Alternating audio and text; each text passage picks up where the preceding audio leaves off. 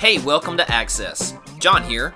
If you haven't already, be sure to download the free FBC Rungy Church app on iTunes or Google Play for sermons, announcements, and important updates regarding the church.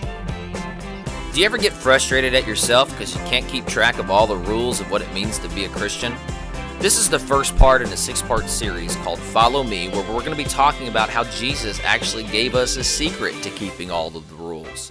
This message is entitled Jesus Says. Did you know that one of the easiest things to do as a Christian is to focus on the sins of others?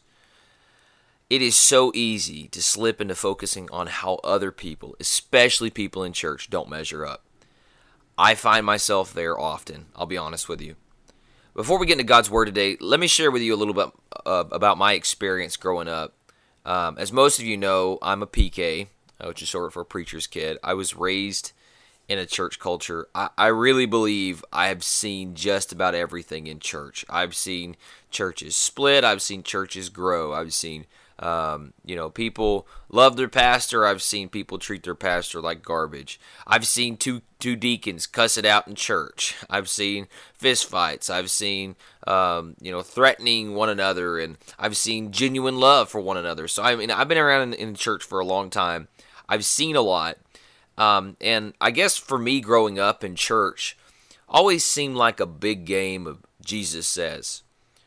Um, maybe what's Jesus says? Well, if you ever heard of Simon says, Jesus says is a lot like Simon says. Jesus said, do this. Jesus said, do that. Do this. Uh oh, Jesus didn't say.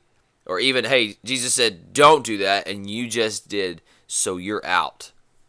Well, what I discovered about myself growing up, um, playing the, the game of Jesus says is that life is just easier when you're out. I did not mind so much when I was out because it's easier. You don't have to watch yourself. You don't have to pay attention to others. Um, it's almost like you say to yourself, you know, if I go to hell, oh well. At least I'll know people there.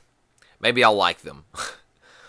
Every summer, I would go to church camp, and uh, sometimes I would go two or three times a year just to get out of the house, go to a bunch of camps. But um, every year at camp, I would, you know, kind of come back around. Like I haven't been doing what Jesus says, and so God would convict me, and I, you know, I just, I would commit my life to play another round, uh, and I would leave camp supercharged. I'm like, okay, Jesus, it's time to do what you say, and I was just miserable inside.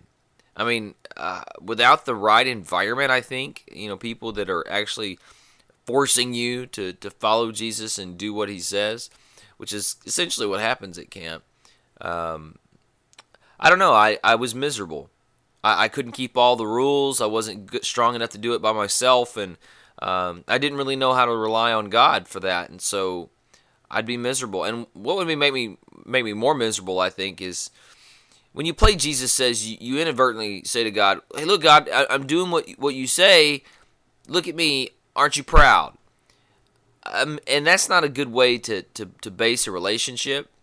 Um, but also um, I'd look around and I'd notice that other people weren't doing what Jesus says. And that would make me angry because, you know what? If I'm going to be miserable, other people should be miserable too. You know, why am I the only one that's doing, doing what Jesus says here? Every, other people should be miserable like me. You heard the expression, misery loves company. I think it's true. Um, you know, when we play Jesus says, it doesn't really lead to joy, it leads us to being miserable. You end up spending most of your time accusing others you know uh, god look at them they're not doing this. And maybe you feel so inclined to go and tell them uh, what they are doing wrong. Well who does that actually sound like? Does that sound like jesus because revelation 12:10 says for the accuser of our brothers and sisters who accuses them before our god day and night has been hurled down. That doesn't sound like jesus. It sounds like the devil. When all you do is sit around and accuse people of how they don't measure up, you do exactly what the devil does, which means you fall into being a disciple of the devil, not a disciple of Christ. The devil wants you to play Jesus says because you will be miserable and it steals away your joy. He wants you to focus on the sins of others instead of being in the right relationship with God yourself. But you cannot love God and accuse others. You cannot love God and hate others, which is what Scripture tells us, which is where Jesus says leads us. Well, what if playing Jesus says isn't what Jesus said to do at all? If there were one group of people I think who were especially good at playing this game, it would have been the Pharisees. You're saying, well, what are you talking about? They didn't do what Jesus said. Well, they played a different game called God Says, but it was essentially the same thing. If you follow all the rules, if God says to do it, then you do it. Um, if He says to say it, then you then, then you say it. If He says not to say it, then you don't say it. And if you do these things, then you're in. But if you don't do these things, well, you're out. They had over 600 laws that they meticulously followed, and it was so much easier so much easier to be out than it was to be in. And, you know, I, I think basically the way they followed these rules, the only way they could follow them is to have a loophole. You know, yeah, it says don't eat on this day, but technically it's not the day yet, so I'm going to go ahead and eat. Or, you know, um, um, I know it says don't walk this many steps, so what I'm going to do is I'm going to have somebody else carry me, and I'm going to carry them after we're done. So it's it was really just a bunch of loopholes, and we're going to get to a really big loophole here in just a minute, which is incredible that they felt like they could get away with this. But the point is, is that we can't focus on the rules all the time and be a disciple of Jesus Christ. And there is another way. Jesus put it this way Come follow me. Now, don't worry about putting your right foot there and your left arm here.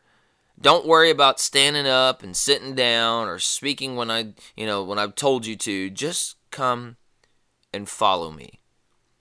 What, what, what are you saying, John? Are you saying that like you don't have to do what Jesus says? Absolutely not. I'm saying that whenever you follow Christ, you will do what he says, but it is possible to do what he says and not follow him. Go to each one of the Gospels Matthew, Mark, Luke, and John and what you're going to find out is that Jesus is extremely relational. Jesus invited us to relationship, not rule following.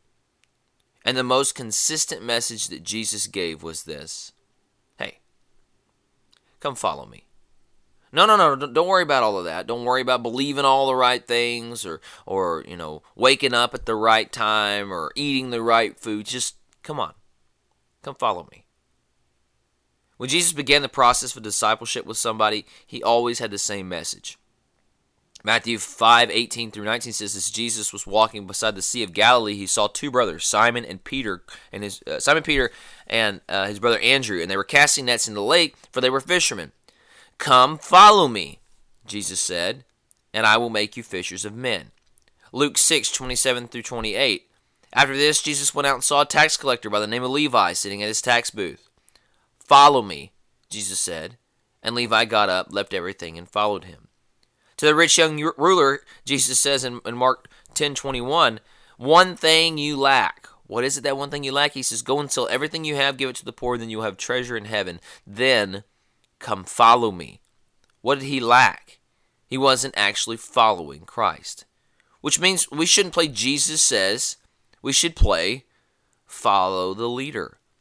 Jesus says in Matthew 16, if anybody wants to be my disciple, they must deny themselves, take up their cross, and follow me. We don't need to play Jesus says. We need to play follow the leader. You might be thinking, well, what's the difference? The difference is is that one one game requires for you to be extremely relational, to pay attention, and the other does not. I had an opportunity to go to the Dominican Republic on a mission trip, and um, as I was there, they put me with a bunch of little babies, and not, not babies, babies, like they were walking around, but they were still little bitty. And, you know, I, I knew immediately not only did I have a translator that was going to have to interpret everything that I said, this wasn't going to be one of those you need to learn this lesson sort of things.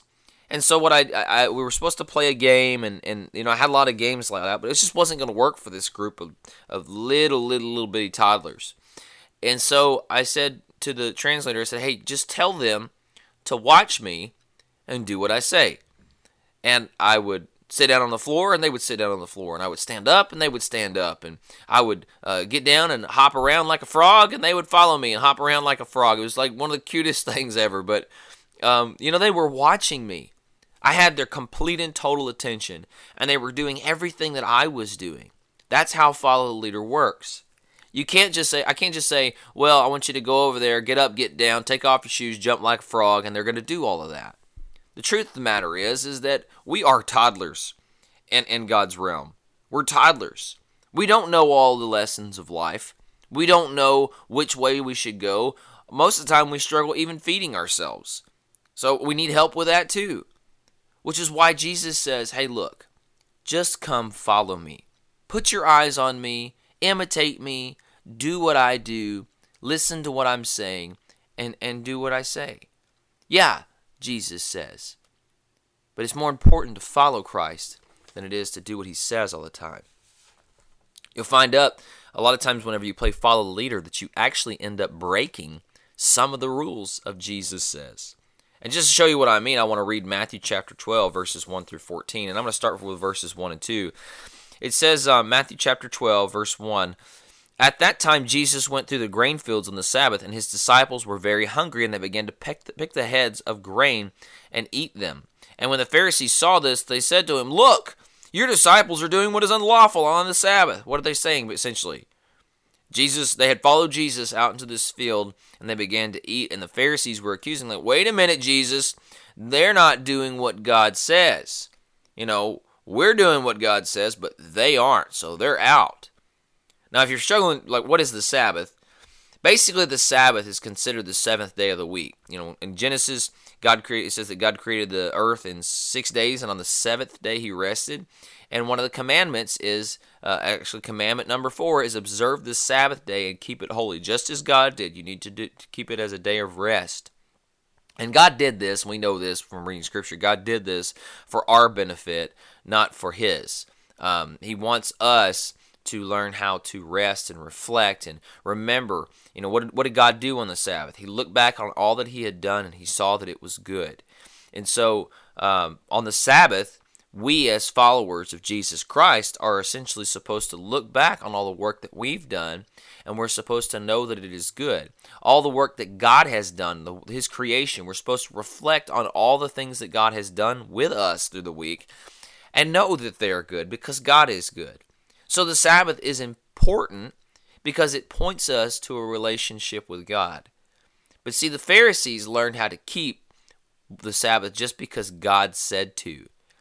And they considered any work on the Sabbath a violation. These these disciples, uh, you know, they had eaten, uh, they'd worked on the Sabbath by picking off the, the heads of the grain and they were eating them. And so they, they, they came around, you know, they said, Jesus, they didn't just break one of the 600 laws that Moses and the high priest set up. No, no, no, no, no. Because they were following you, your disciples broke one of the big 10. Commandment number four observe the Sabbath day and keep it holy. God says, don't do that. And they did, so they're out. But look how Jesus responds to him. I love this. He says, Haven't you read what David did when he and his companions were hungry? He entered, entered the house of God, and he and his companions ate the consecrated bread, which was unlawful for them to do, but only for the priest. Now, I hope you saw what happened here. He's, uh, let, me, let me read in verse 5. It says, Or haven't you read in the law that the priests on the Sabbath day, um, that they, they their duty in the temple, they desecrate the temple all the time. They desecrate the Sabbath, and yet they're innocent. What was Jesus saying here? Well, it's hard to get the full effect when you read it in black and white. So let me see if I can try to pull it out and, and, and draw this out for you.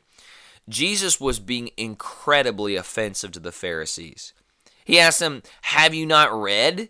Which is the equivalent of slapping them in the face because that's all they did was sit around and read and try to understand Scripture. He says, Do you not understand? Have you not read? Of course they've read. That's all they did. So Jesus is coming around and he is breaking their game of God says. He reminds them that in 1 Samuel 21, David and his men were starving to death and they stumbled upon a temple because they were on the run from King Saul. And and their lives were more important than a ritual. And so they ate the consecrated bread that, and, and that God was going to reserve for the priest. They ate the consecrated bread, and he says God didn't punish them. God didn't smite them down and break them. You know, like, I'm, I'm going to punish you, David. In fact, God even honored David. And so, you know, even if they were to come around and say, you know, well, then it was unlawful for him to do that, and, and you know, they would have a riot on their hands because who are we talking about here? We're talking about King David. We're talking about your ancestor, the, one of the greatest kings who has ever lived. You know, they held him in high regard. He says, Haven't you read? And, and so, whenever he comes around and he says, And haven't you read?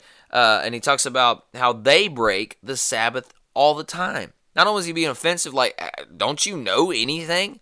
Of course, we know stuff. Well, you don't obviously know this. But he points out, he's like, you break it all the time. You do it in the Sabbath. You, you do the Sabbath. You know, whenever you go, the high priest in the temple that they they perform their rituals, they break it because nobody can keep it all the time.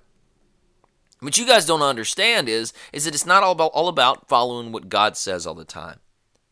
That you're supposed to be playing follow the leader.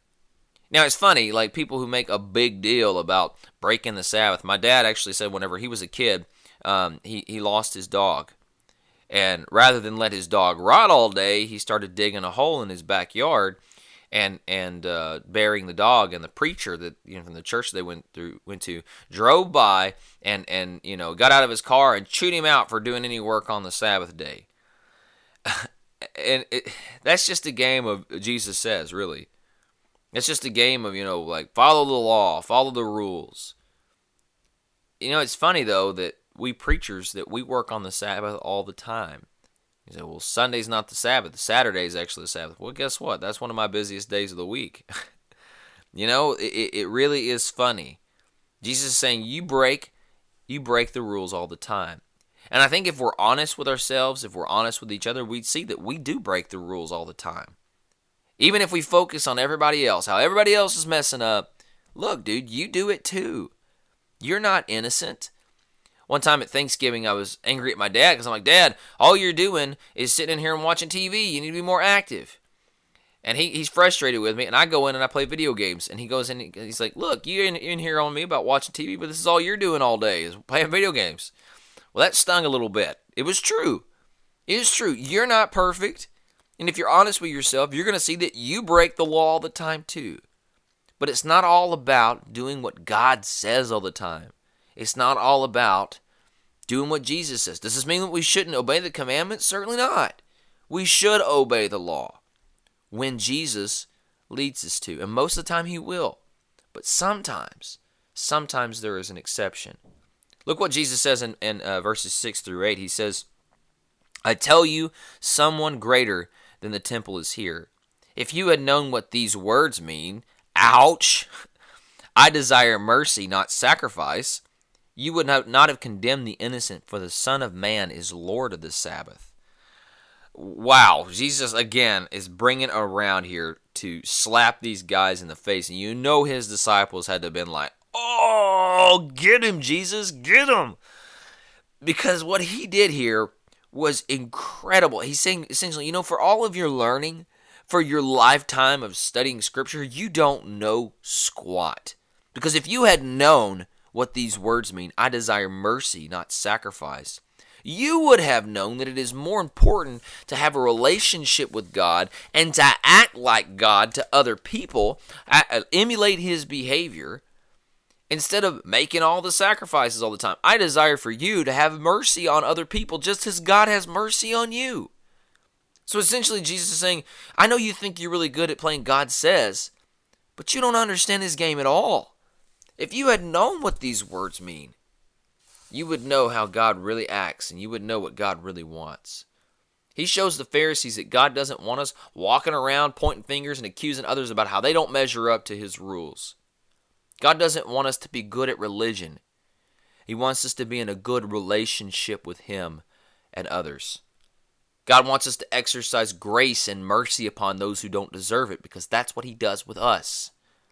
He wants us to follow Jesus because when we follow the leader, we will take on his nature.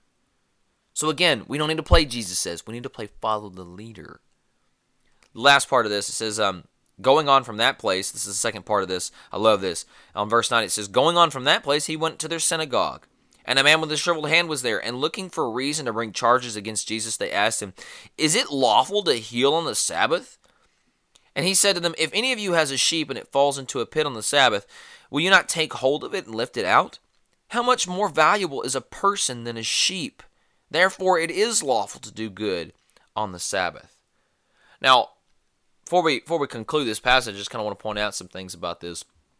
Picture this: Jesus just tied into it with the Pharisees, and he made them look stupid, and he was incredibly offensive. And look what he does there. He walks up into their synagogue. this is basically the equivalent of saying, "Hey, I know you guys and I we're not getting along. I made you look dumb, but guess what? I'm now your guest speaker." and I'm going to make you look stupid in front of everybody. So the Pharisees, they look over, they notice a man with a shriveled hand that needed medical attention. And basically they had a process for doing this. They would clean him and and you know just just pray for him and you know that there was essentially a, a way to help this man, but the Pharisees knew that unless it was an emergency on Sunday or or you know the Sabbath, whatever the Sabbath was was probably most likely Saturday, that they weren't going to heal him. This wasn't an emergency. And so Jesus looks at him and says, Look, I want to show you how broken your game actually is. You know how you play that game and God says, Well, because you follow the law so meticulously and you don't realize that God doesn't want you to do what He says all the time, He wants you to put your eyes on Him and follow Him.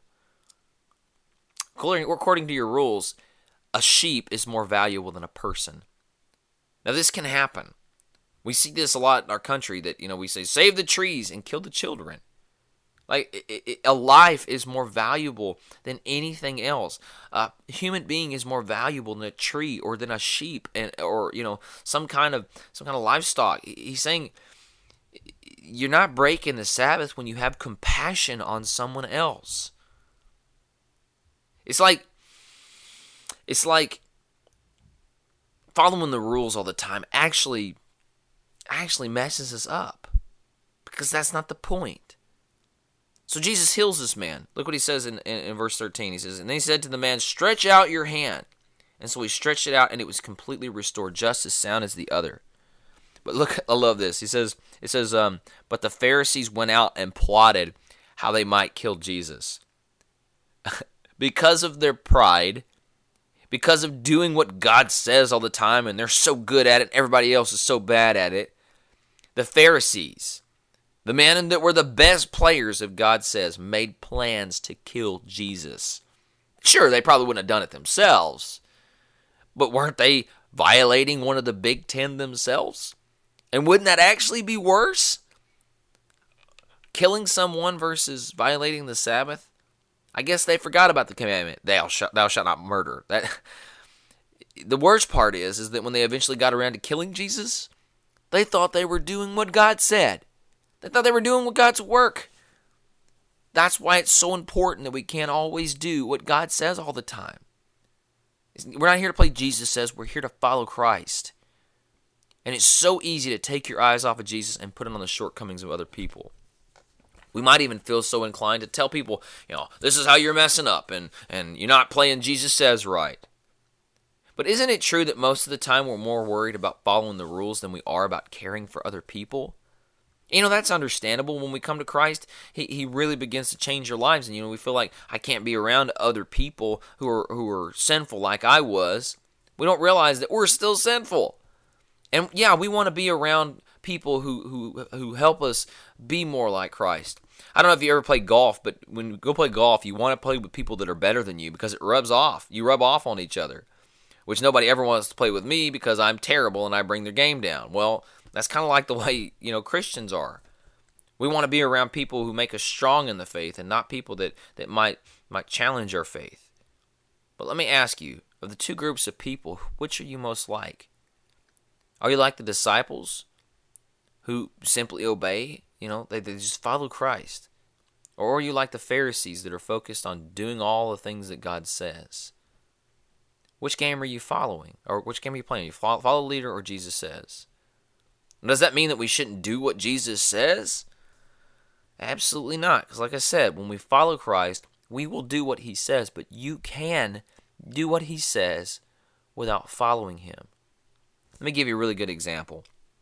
In my house, my kids are absolutely not allowed to touch the guns.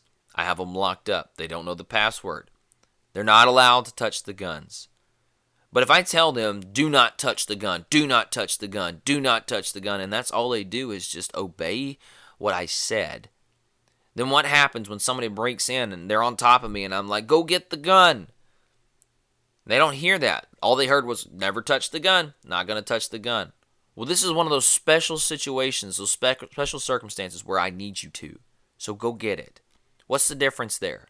If you have an active relationship with your Father, if you hear His voice, He tells you what to do, then this time things are different.